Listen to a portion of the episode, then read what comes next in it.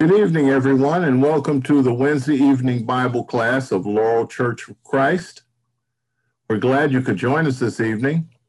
My name is Paul Wharton, and we will be studying from Second Corinthians chapter 8. 2 Corinthians chapter 8. It's been our pleasure to, to visit with you via the internet for the last few weeks, and we're hoping that these classes have been an encouragement to you. A part of our ability as Christians to help one another, as we will learn tonight, is to share our, our resources with one another. Another great benefit of being a member of the Lord's body is we have the opportunity to pray for each other. And as we prepare to begin our class this evening, we'd like to open our class with a prayer.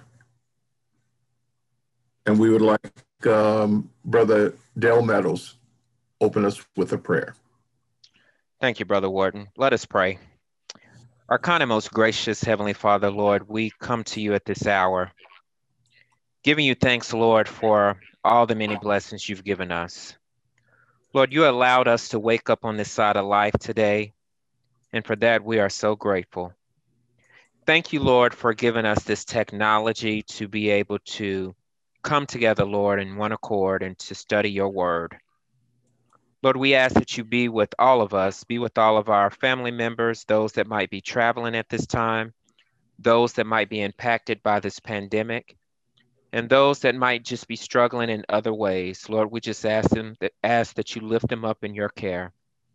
Lord, please bless Brother Wharton as he brings this lesson to us. We just pray that something is said, Lord, that will be beneficial to our everyday lives and that we may go out into the world and, and share the good news with them.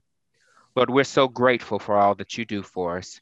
In Jesus' name we pray. Amen. Thank you, Brother Dale. You know, if if you'll recall, when we started, um, I believe in the last series, my good friend and brother Jeff Watson, Jeff started this kind of participation, interactive piece, and I was really impressed. I think by the time I finish up, I'll have it down pat. But uh, certainly, uh, Jeff set the bar pretty high, and I'm scrambling to try to just hold on. But uh, we certainly want to thank him, for, and as well as our technical staff, for being able to bring us this particular medium and have us communicate and share as much as possible. To start this evening, we want to uh, look at Second Corinthians chapter 8, and we're going to read verses 1 through 7. Remember, anytime if you would like to read, just put up your hands and and we will open up your mic, or if you have a comment, put it on our chat line and, and we can share that and read that. So we want to start reading this evening, Second Corinthians chapter 8, verses 1 through 7. Who would like to do that? Put your hand up.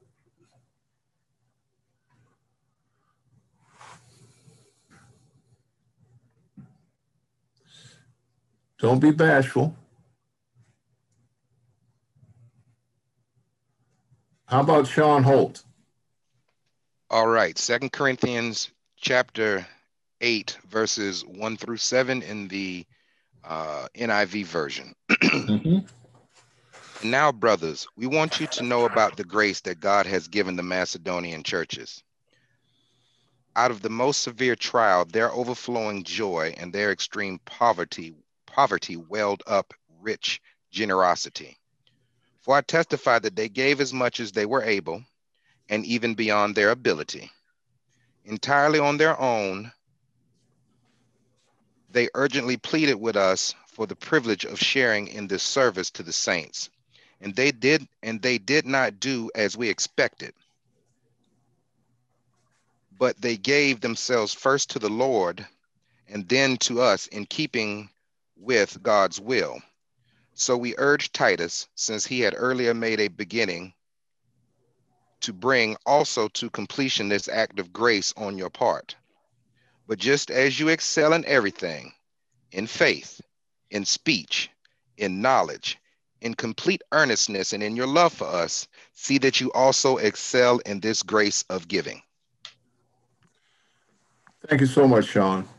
This is one of my favorite chapters, and certainly that last verse was was one of my favorite verses. You know, giving to those in need, it's it's every one of our duty. It is what Christians do one for another. We all have had different life experiences, and, and growing up, depending on you know your household your parents encourage you to give your parents encourage you to participate in community activities giving a part is a part of all of our duties our duty to our fellow man and certainly our duty to our fellow christians as we pick up this lesson we'll find that that paul started to uh, make mention earlier, and he he set the tone of what was going on and and what had to be done. And I'd like someone to turn over to First Corinthians chapter 16 and be prepared to read verses 1 through 4. And also, someone else turn to Romans 15 and be prepared to read verses 25 through 27. But Paul was letting these Corinthians know exactly what had to happen, and he was letting them know what their duty was. If someone has First Corinthians, Brother Kwasi, First Corinthians 16, 1 through 4.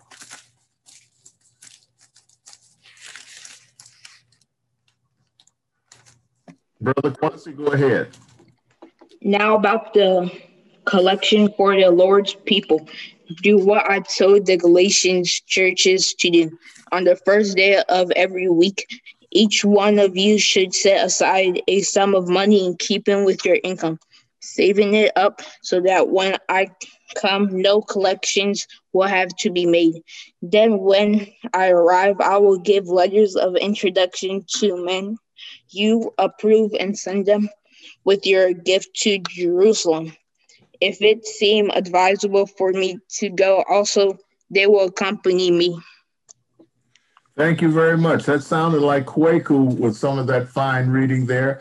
Uh, Romans 15, 25 through 27. Uh, did I see Bruce Bruce Robbins? Did I see your hand up, my brother? Open up Bruce's mic. Hello, do you hear me? We can hear you. Very good. But now I am going to Jerusalem to minister to the saints. For it pleased those from Macedonia and Achaia to make certain contributions for the poor among the saints who are in Jerusalem. It pleased them indeed, and they are their debtors. For if the Gentiles have been partakers of the spiritual things, their duty is also to minister to them in material things. Thank you very much, my brother. Now, we can see in those few verses, Paul brings in the Galatians, the Macedonians, the churches at Achaia, and certainly he's writing these, this letter to the Corinthians. So Paul's not just focusing on the Corinthians to give, he is focusing on all the Gentile churches that he had established to prepare this offering. I've got a little question there. What was the collection for? What were, what were they collecting this money for? For Paul's well being? What were they collecting it for?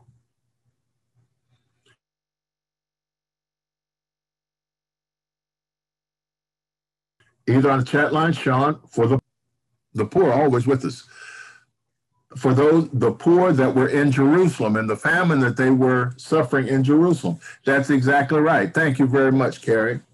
You know, as we look at things that go on today, have you ever looked at how many different world ministries and world missions that Laurel has? And Brother Brent White has been has made his his life's endeavor in developing that mission field and developing many of the the uh, groups and many of the outposts that we're supporting. There's always a need for Christians to help one another. And when you look at that, uh, maybe it was two weeks or three weeks ago, I believe Brent posted what was going on and how many different Bible studies had had gone on and how those programs were progressing. This was akin to what Paul was doing. Paul had let each one of these churches know what their responsibilities were to their fellow Christians, especially those that were in need. But really quickly, I want you to think about, um, you know, how, how do you feel about that? How do you feel about that? Let me give you a clue. Um, within the next few days, I've got to touch base with Brent and Steve Jones and a couple other guys. Um, we're going to start collecting goods to send over to Cameroon along with some other things. That's been a, a mission work that I've been involved in now close to eight years. Um, but I want you to think when you see those programs and when you see those different postings throughout the world, what do you think about that? You say, oh, ah, that's nice. Uh, maybe I should give, maybe I should contribute something. What do you think? Let me hear from somebody. I want somebody to tell me what they think about that. So you're going to have to raise your hand. We'll open your mic and you tell us. Go ahead. Don't don't be shy. What do you think about that mission work that Laurel is undertaking?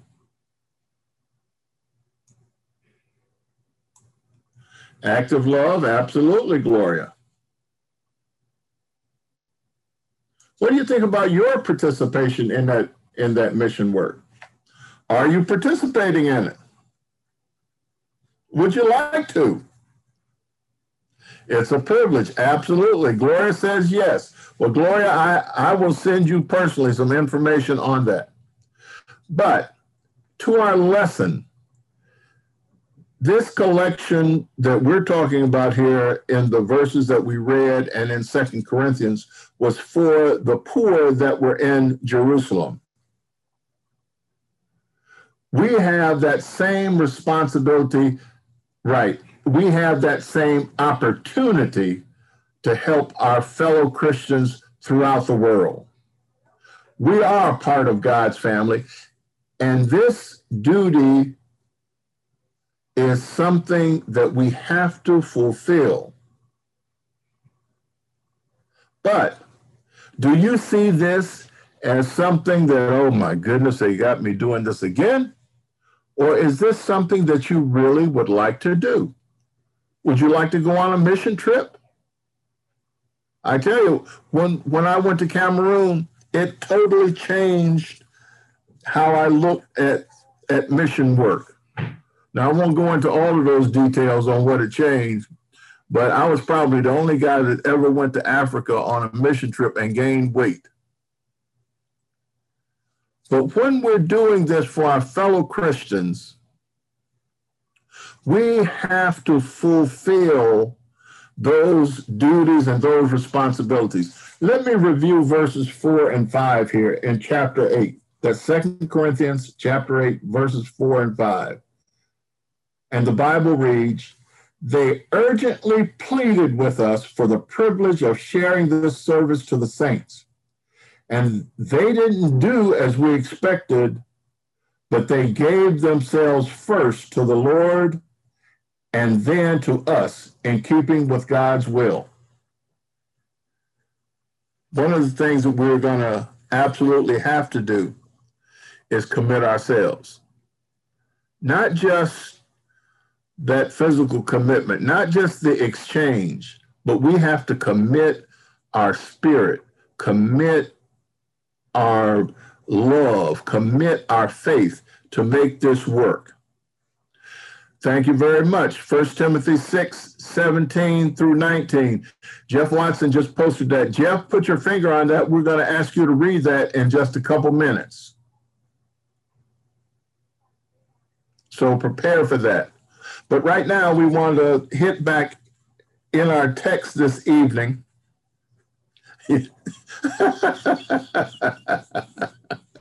well, you have to turn it on then, Jeff. Uh, for what I'm what I'm laughing at, Jeff just posted his microphone wasn't working. Um, so we'll have to get someone else to to read that scripture. But for right now, we want to look at Second Corinthians chapter 8, verses 7 and 8. And we want to read that and kind of just just keep in mind what the emphasis, what the focus was here. And it reads, Verse 7 But just as you excel in everything, in faith, in speech, in knowledge, in complete earnestness, and in your love for us, see that you also excel in the grace of giving. I'm not commanding you, but I want to test the sincerity of your love by comparing it with the earnestness of others. For you know the grace of our Lord Jesus, that though he was rich, yet for your sake he became poor, so that you through his poverty might become rich. Paul provided a lot of examples. He called out the Macedonians because, as he says, the Macedonians really weren't they really weren't wealthy. They they weren't affluent. If you'll recall some of the things that we talked about, Corinth, Corinth was just a bustling metropolis. There was a lot of commerce there. The people there were were well off. And Paul's reminding them, Paul's reminding them that it's their responsibility to make that commitment. He wasn't commanding them to do it, but he was encouraging that personal commitment. I believe I saw a little thing fly over Sean Holt. If you have that in First Timothy, that scripture that Jeff posted for us. Yes, sir. First Timothy chapter six, verses 17 through 19 in the King, mm-hmm. uh, excuse me, in the NIV version. Command those who are rich in this present world not to be arrogant, nor to put their hope in wealth, which is so uncertain, but to put their hope in God, who richly provides us with everything for our enjoyment. Command them to do command them to do good, to be rich in good deeds, and to be generous and willing to share. In this way, they will lay up treasures for themselves as, as a firm foundation for the coming age so that they may take hold of the life that is truly life. I could probably do better by just saying, Amen. That's the end of the class. Thank you, Jeff. Thank you, Sean. Our commitment and generosity is what marks us as brothers one to another. It also sets an example for others to see. And we're not talking about, much like the scripture that we just had read, we're not talking about being showy or flashy, but the things that you do are being viewed and recognized by many. I can tell you, there have been many efforts at the Laurel Church to help people and to do and I can't ever think of the answer being no or anyone being turned away. I really can't. I absolutely know when certain appeals have been made that there have been, as we will talk later in our lesson, more than sufficient supply provided for those that were in need.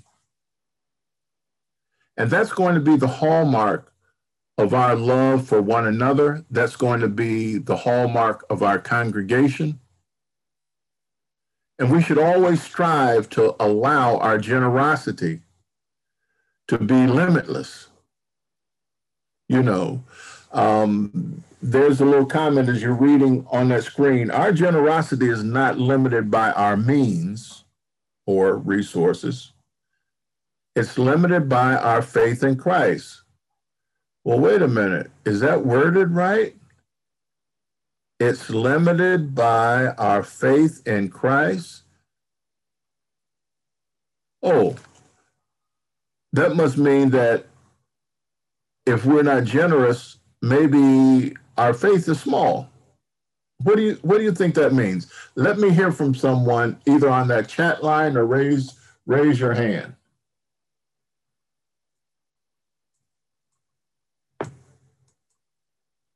Hmm.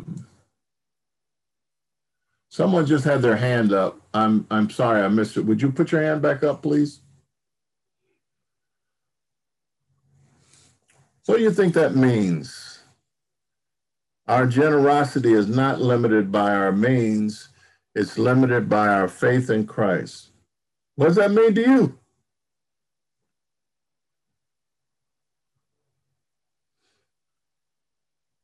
I tell you what it means to me.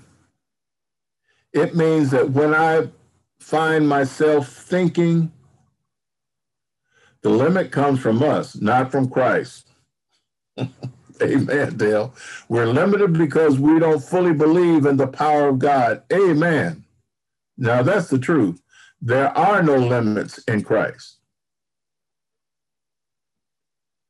Giving can be a means of exercising our faith. It is absolutely it is absolutely an exercise of our faith. You know, and as we go further in our in our lesson this evening, we're going to look at a couple other scriptures. But our generosity, our generosity is fueled by the faith that we have in God to provide. With faith in Christ, we can't operate with a scarcity with a scarcity mindset. Now that's true. You know, there's there is a uh, a saying. It's it's somewhat worldly, but it goes something like, um, "A scared man shouldn't gamble, and a jealous man shouldn't get married." Now, what the world's that got to do with our generosity, one Christian to another? When we are afraid of anything, we are showing our lack of faith in Christ. The Bible tells us that. When we will find ourselves withholding,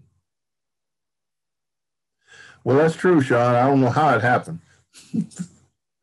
when we find ourselves withholding our ability because we're not sure of where we are or we're not confident in our blessings, then we're operating on a limited faith. We have to keep our willingness, our generosity, our care for one another. And that's really what it boils down to our care and love for our fellow Christians. We have to keep that before us because the things that we do, our children, our associates, other people are going to be seeing that. They're going to recognize it for what it is, and we're going to have to answer to that.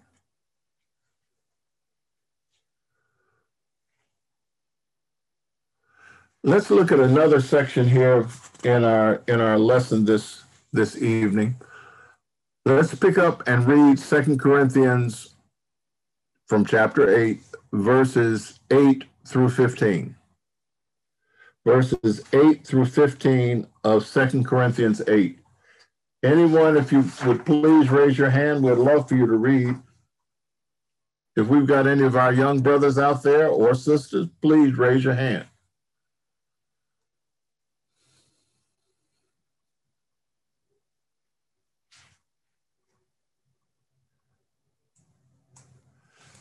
Now, you know, one good thing about this, I can see everybody. Now, there are a few computer names, but all of you that have logged in and your computer has your name on it, I can look at look at here and see exactly who it is. Oh, okay. Well, we got a couple that popped up there. Um, fire tablet, I believe that is my dear sister from Montgomery County. Would you read? I would, but I'm in Howard County. You're in Howard County. uh, Second Corinthians, that would be chapter 8, starting with verse 8. Mm-hmm. commanding you, but I want to test the sincerity of your love by comparing it with the earnestness of others. For you know the grace of our Lord Jesus Christ, that so he was rich, yet for your sakes he became poor, so that you, through his poverty, might become rich. And here's my advice about what is best for you in this matter. Last year, you were the first not only to give, but also to have the desire to do so. Now, finish the work so that your eager willingness to do it may be matched by your completion of it according to your means. For if the willingness is there, the gift is acceptable according to what one has, not according to what he does not have. Our desire is not that others might be relieved while you are hard pressed, but that there might be equality. At the present time, your plenty will supply what they need, so that in turn their plenty will supply what you need. Then there will be equality. As it is written, he who gathered much did not have too much, and he who gathered little did not have too little. Thank you very much, Ray. Welcome. Think about those verses. Think about what that says. First of all, Paul offers the Corinthians a challenge. You know, and that their challenge is you know, I'm going to test your sincerity by comparing you with these other guys. I've already told you about the Macedonians. They gave more than they were even able. But first, they gave themselves. Are you willing to give yourself, Corinthians? You know, Law, are you willing to give yourself? We see there that Christ gave up his heavenly presence to come to earth, to become poor, to offer himself as a sacrifice so that we would be rich and richly blessed by the salvation that he has brought to us. That's something really to think about. We are in Christ to share what we have. And when we allow our faith to exercise itself to the fullest, we'll find out that our sharing can go a long ways, especially as we read some of these other verses here. And we look at the part where, where it talks about where there can be equality. What makes us equal in God's sight when we give? Giving oneself is the biggest challenge yet it's also the most sincere gift. Amen, Brother Cook. Is that something akin to the, the greatest gifts that we can receive can't be purchased with money?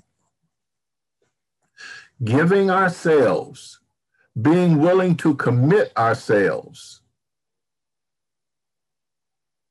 Someone turn over to Mark 12, verse 41 through 44.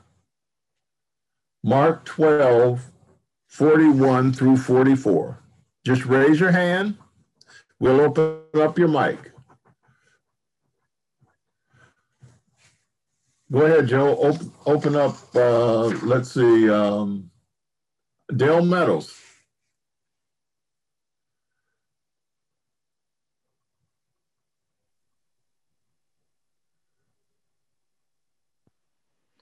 Jesus sat Jesus sat down opposite the place where the offerings were put and watched the crowd putting their money into the temple treasury. Many rich people threw in large amounts, but a poor widow came and put in two very small copper coins, worth only a fraction of a penny. Calling his disciples to him, Jesus said, I tell you the truth.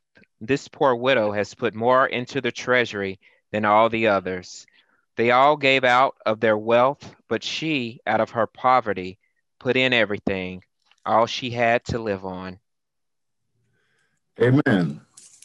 That gives us that equality. And in this case, it moves that widow above all of those that had given much.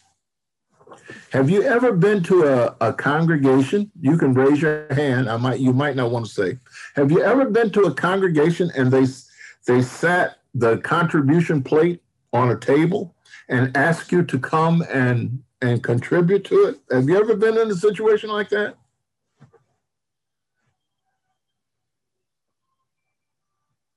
Sean Holt says absolutely. Well, you know that that does happen. Jeff Watson said he never saw that. Jeff, it is something to see. It is something to see. Because what you'll find out is that there will be some people that will be giving more than they can afford, but not for the right reasons. While there will be some that have the means and they will make a big fanfare over what they can contribute. Kevin says, I've seen it done on Sunday nights. yes, that's true. But you know, the spirit that God places within us, that we receive at baptism, moves us to be both generous and to be faithful. And I think the comment that we just had a, a, moment ago, you know, committing ourselves is a very challenging, challenging task. To be committed to it, to sacrifice for it, to extend ourselves for it, to be faithful in it.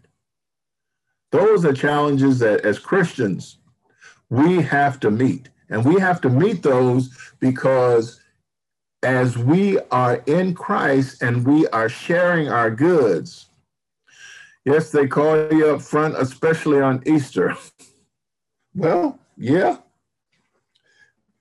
Yeah, that, that does happen. That does happen. We have to be generous, and our faith drives that generosity. But keep this in mind he who gathered much didn't have too much. But sometimes we'll say, but I only have a little. What difference does mine make? I better keep this for my expenses next week. When we understand the value of what we have in Christ, we value our things less. Amen. Amen when we realize the value we have in Christ, the things that we have become less important to us. The last portion of our reading this evening will take up the, the last section of the eighth chapter, and that will be verses 16 through 24. Second Corinthians chapter 8, verses 16 through 24. Just put your hand up. And we'll open your mic. One of the things we're going to find out in this as we read through this is that Titus was, he was really enthusiastic about his calling or what he had, what he took on as a responsibility. Who would like to read that? Chapter 8, verses 16 through 24.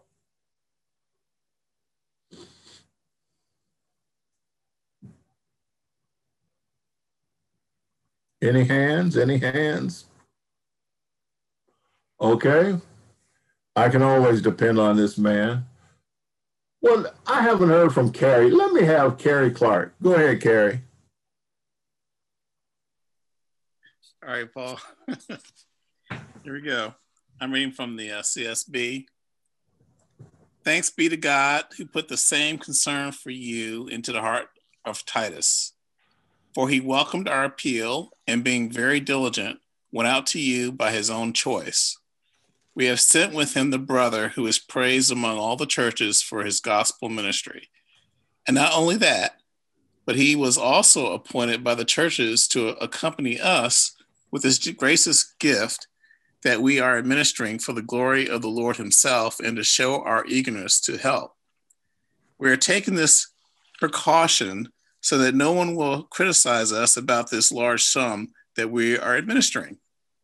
Indeed, we are giving careful thought to what was what is right, not only before the Lord, but also before people. We have also sent with them our brother we have often tested him in many circumstances and found him to be diligent, and now even more diligent because of his great confidence in you. As for Titus, he is my partner and co worker for you. As for our brothers, they are messengers of the churches, the glory of Christ. Therefore, show them proof before the churches of your love and of our boasting about you. Amen. Thank you, Carrie. That was that was a, a wonderful version, wonderful reading and making a point. Whenever there's responsibility within the church, men are chosen because of their reputation, because of their example, and not because of their purse or personality. The men that were accompanying Titus were selected by the church. And they were selected by the church because, you know, the church does have a good pulse on people's character, who they are, what they're about.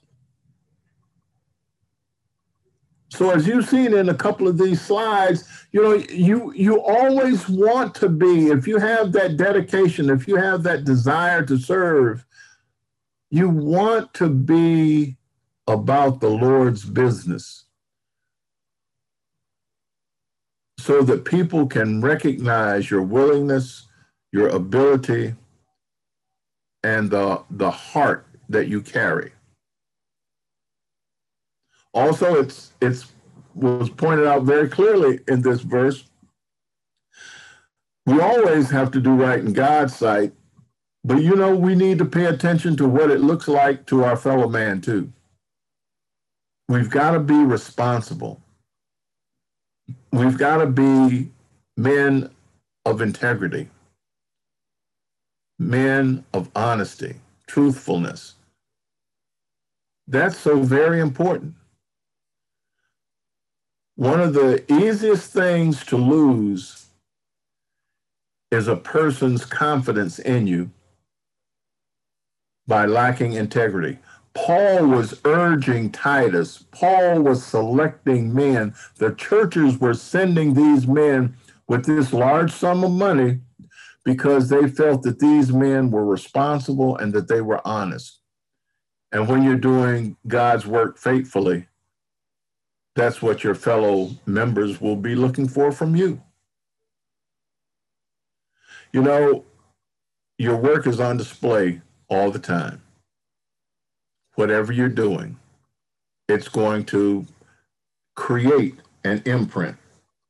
So as we look through this chapter and the next chapter, and it's talking about giving, do as we read earlier before they gave, they first gave of themselves. That's what we have to do, brothers and sisters. That's what we have to do for our work to be blessed. That's what we have to do to really help. Next week, we're going to be in chapter nine. And, you know, sowing and reaping, sometimes we say that and it just kind of rolls right off our tongue. But there's one thing that's true. Whenever we sow, and especially when we sow generously, we reap so much more. Thank you very much. I appreciate this. God bless you. Be safe this week.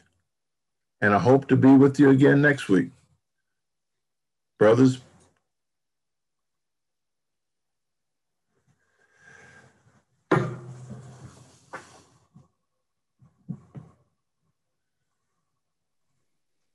Amen and amen. Another good lesson um, from Brother Wharton. Thank you so much, Brother Wharton, for your for your time and your diligence. Uh, this lesson on, um, giving, the manner of giving in the spirit of giving. We thank you. May God be with you and yours. Tonight we'll start our devotion with singing "A Friend Like You," song number twenty-one from the supplemental. Song number twenty-one, "A Friend Like You." Listen. This life is filled with sorrow and troubles here below. We oft are made to wonder just why it should be so. In every tribulation, this life must bring to view. Oh Lord, we need a friend like you. Oh Lord, we need a Savior upon this weary road. We need someone to guide us and share our heavy load. We need someone to love us and tell us what to do. Oh Lord, we need a friend like you. Oh Lord, we know you travel the road to Jericho and helped a lonely pilgrim. The Bible tells me so. When earthly friends forsake us and all the world seems blue. Oh Lord, we need a friend like you. Oh Lord, we need a Savior upon this weary road. We need someone to guide us and share our heavy load. We need someone to love us and tell us what to do. Oh Lord, we need a friend like you. They say that many trials will come to vex the soul, that clouds will often gather to dim for us the goal in every sad condition to lead us safely through. Oh Lord, we need a friend like you. Oh Lord, we need a Savior upon this weary road. We need someone to guide us and share our heavy load. We need someone to love us and tell us what to do.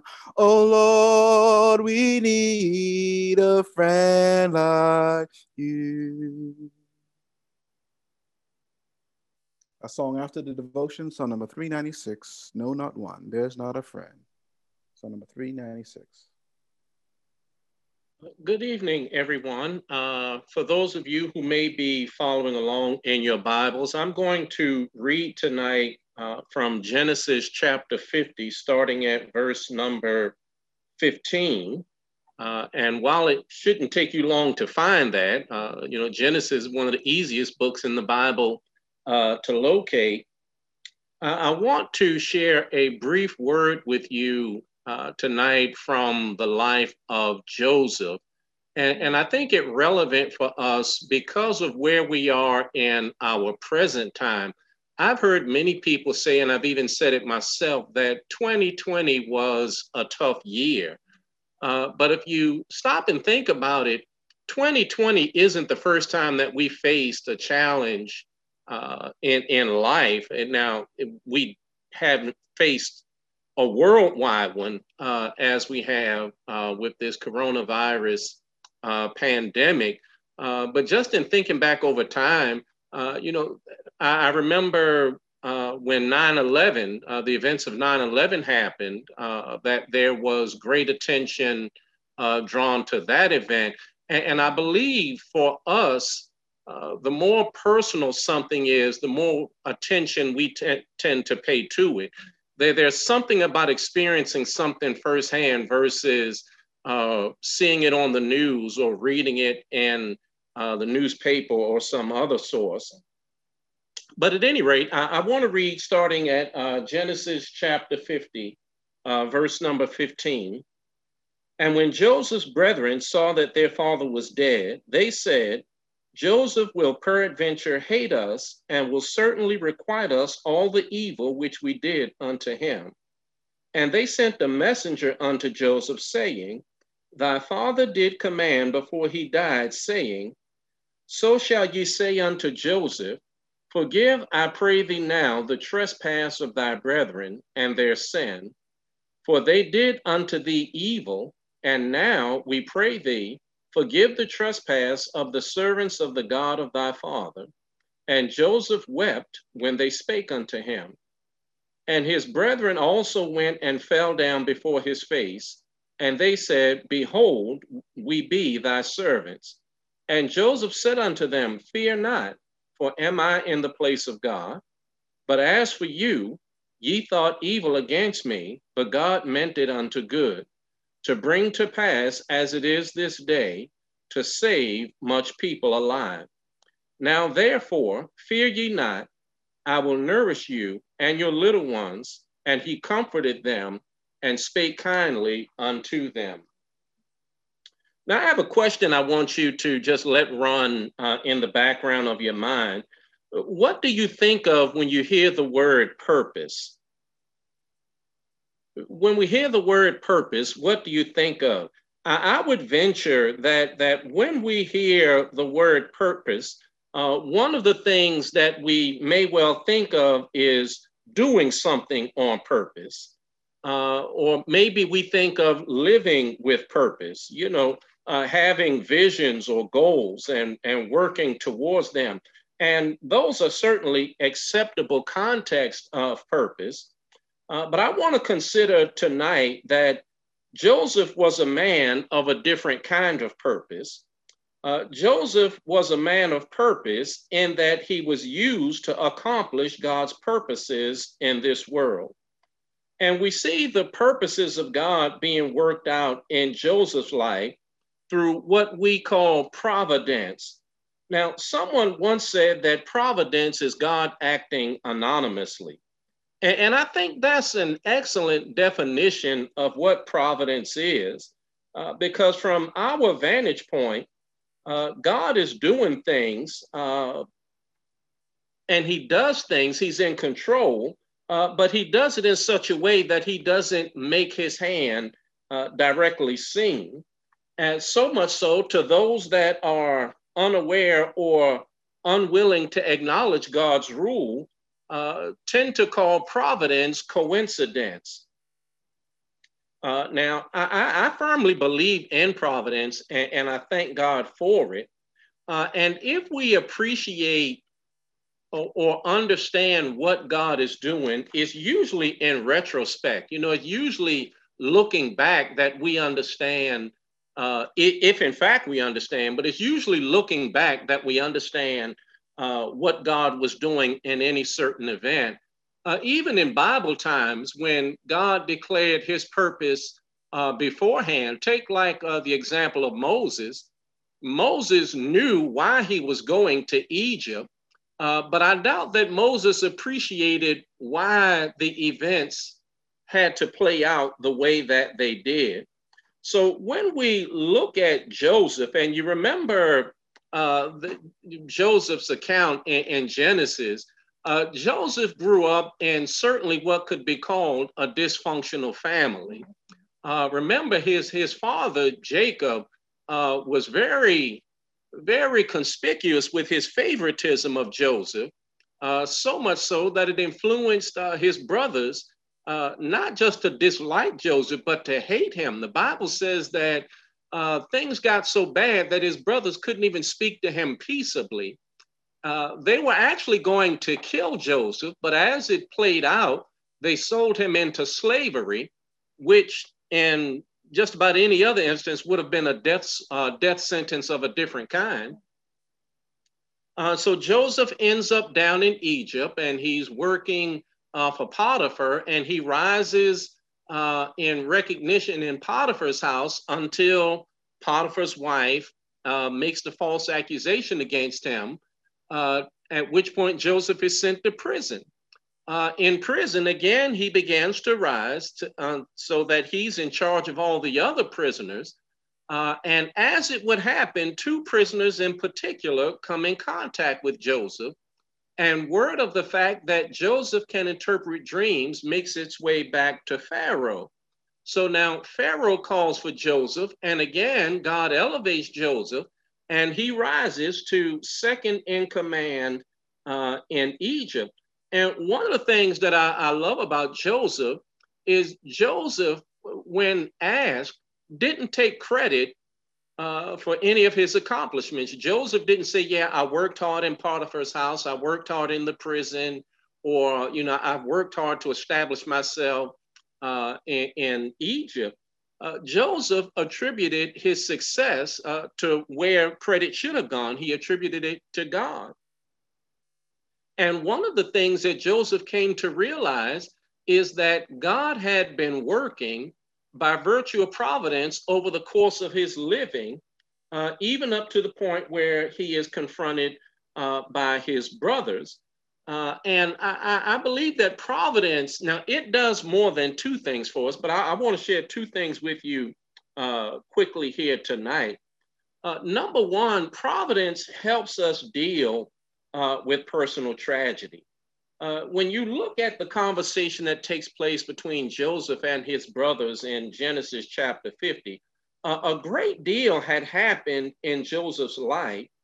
And those things were necessary uh, based on other things that God had planned uh, for Joseph. And so Joseph was able to look back and understand that it really wasn't his brothers being in charge. And even now, when his brothers came begging for mercy, uh, he wasn't in charge. You notice what Joseph says Am I in the place of God? Uh, Joseph understands look, God has been working through all of this.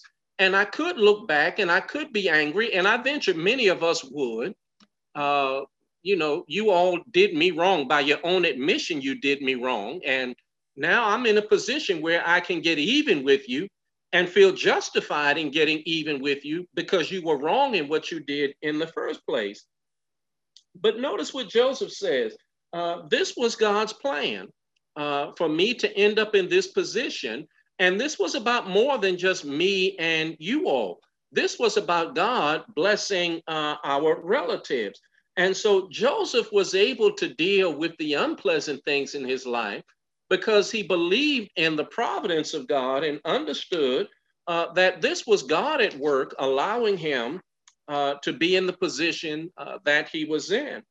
And not only will providence help us deal with personal tragedy, but providence will also help us uh, to forgive personal offenses. Uh, I, I would venture one of the great struggles in life is to forgive people when they've done you wrong. Uh, you know, somebody will do that wrong that really gets next to you. You know, there are some wrongs that really don't bother us. Uh, you know, name calling doesn't bother me. You you call me a name, I know what's on my birth certificate, and if you call me something other than what's on my birth certificate, as far as I'm concerned, you're not talking to me.